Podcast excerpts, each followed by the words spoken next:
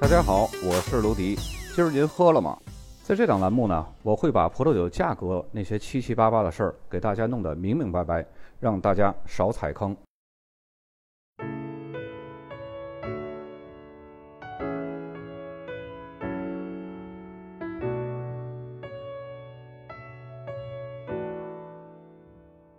本期节目呢，我们来说一下澳大利亚的巴罗萨产区。南澳的首府呢是阿德莱德城。南澳可以说是世界上最干旱的地区之一，以山脉、草地和山谷为主的地形，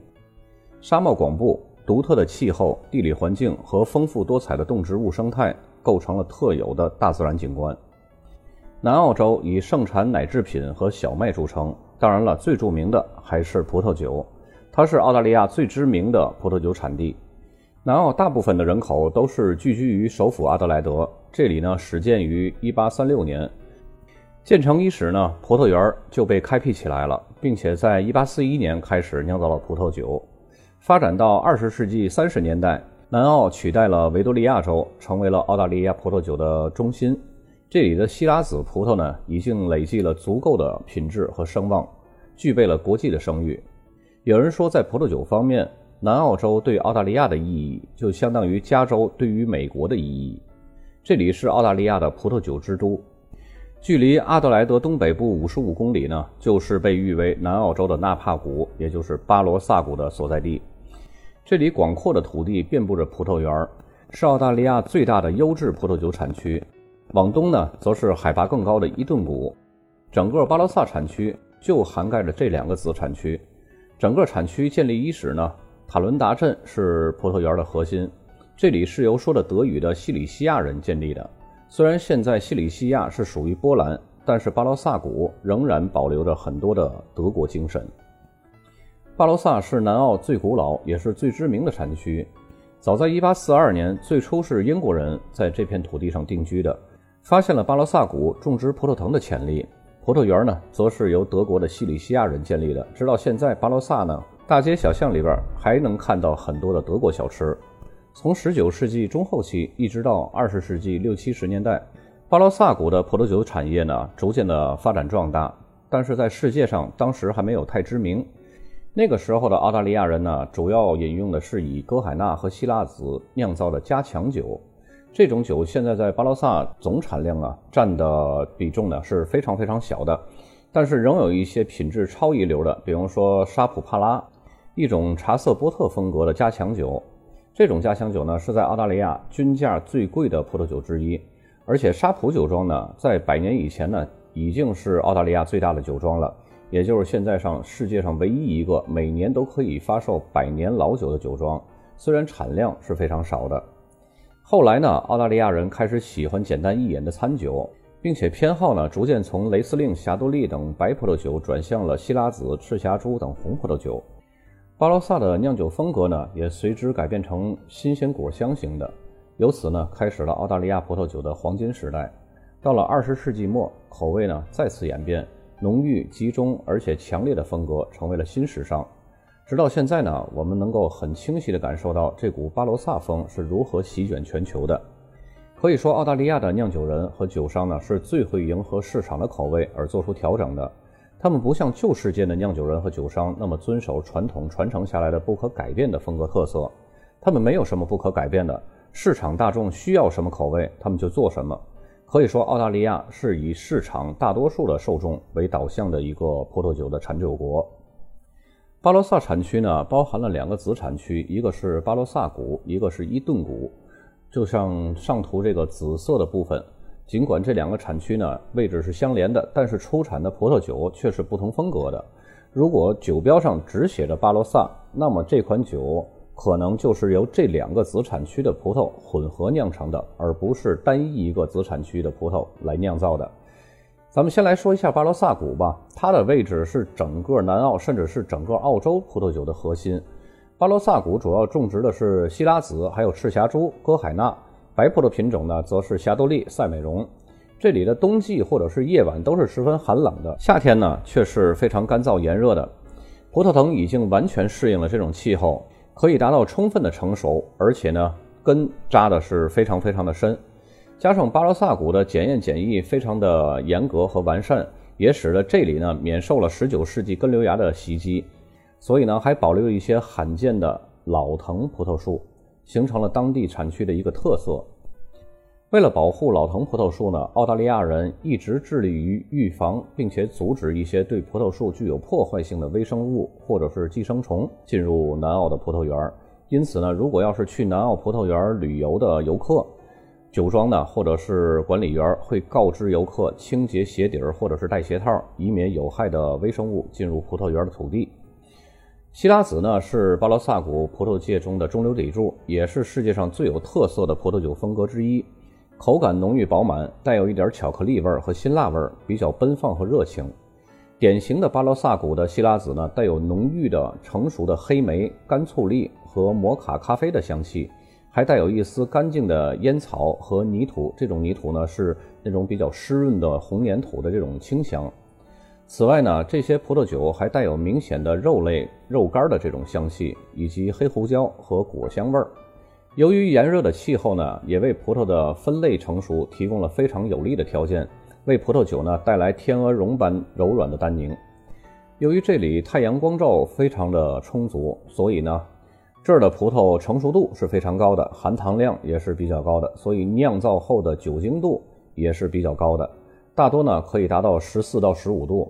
在这里呢，我插播一个小技巧：如果你发现巴罗萨的酒的酒精度在十三度甚至以下，那么干脆就不要去购买了，因为根据气候常理的逻辑判断呢，不可能出现这么低的酒精度。只有一种可能性，那就是葡萄生长的成熟度非常低，甚至是根本不成熟的葡萄来酿造的。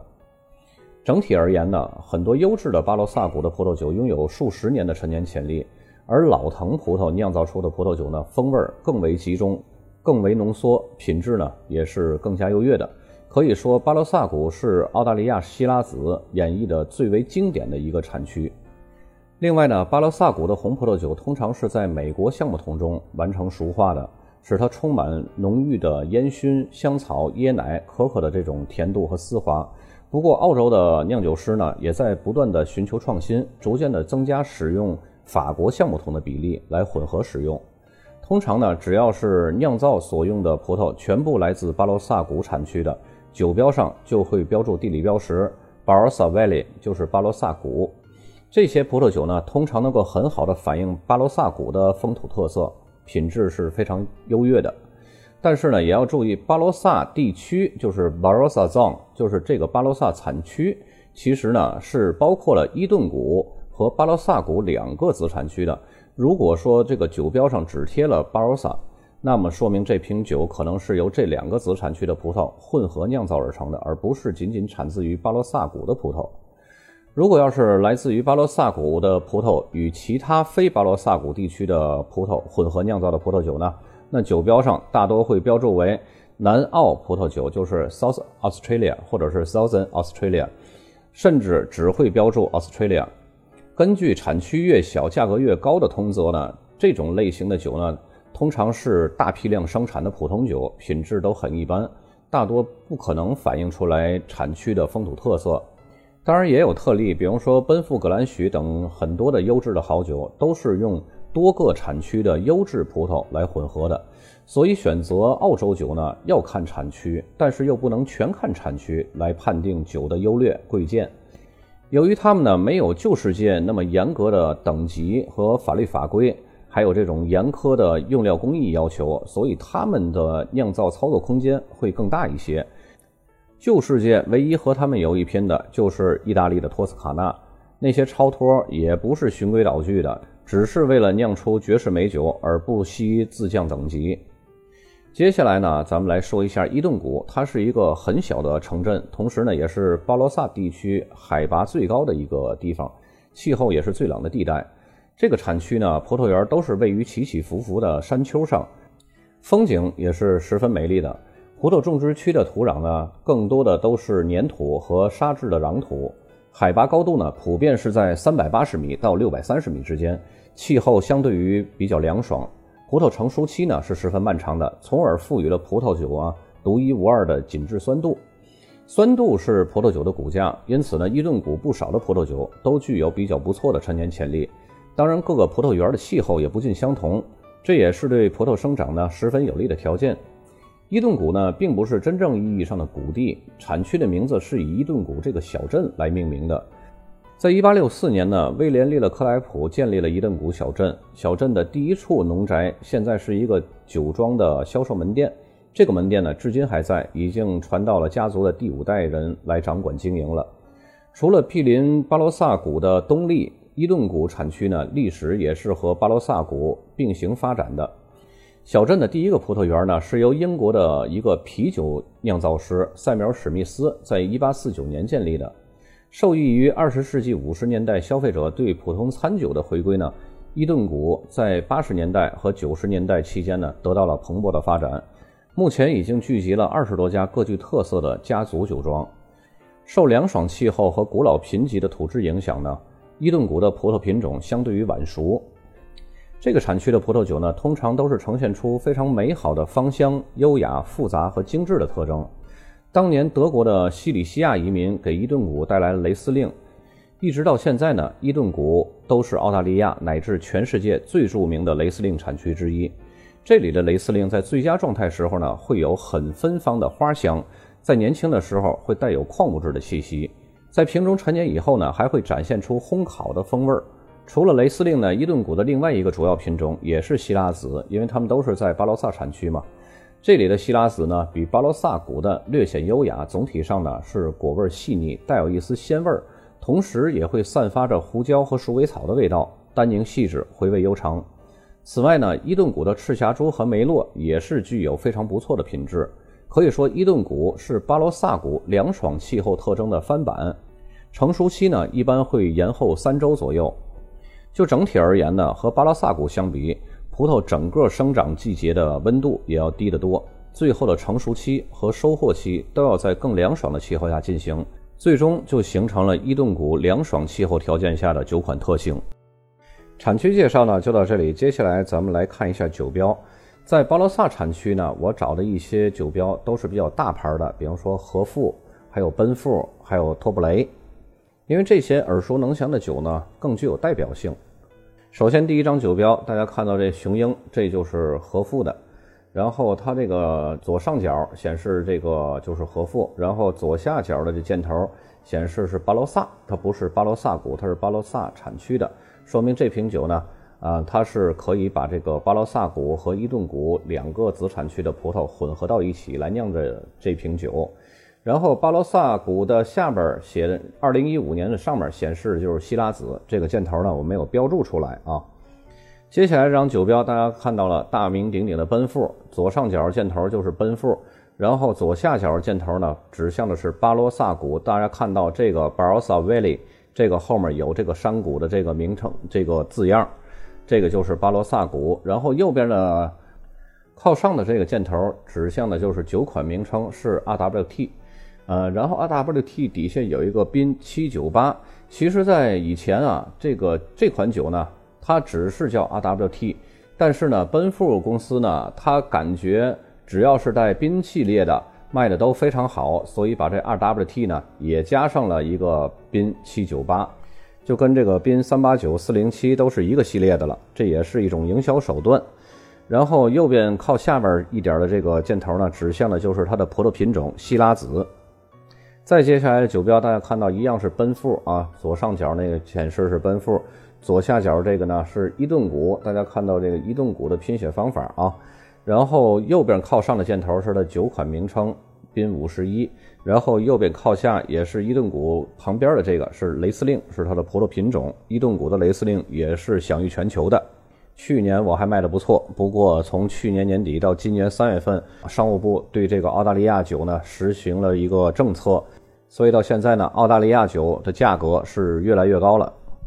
接下来这款酒呢，一样是奔富啊，左上角那个显示奔富，然后左下角这个显示是巴罗萨，它没有 Valley，它就是巴罗萨产区的，它不是巴罗萨谷的，大家注意啊。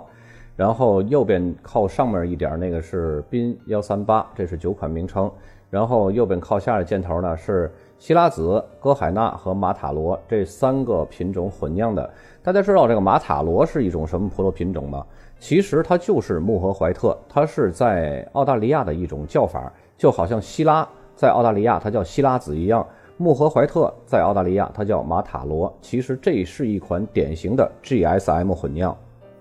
再接下来的酒标，大家看到左上角箭头指向这是托布雷，然后中间这个左边的箭头指向是巴罗萨谷。巴罗萨和巴罗萨谷，我再重复一遍，一定要看后面有没有那个 valley 啊。那么下面这个酒标大家看到了，就是也是托布雷的，但是这个没有那 valley，这就是巴罗萨产区的。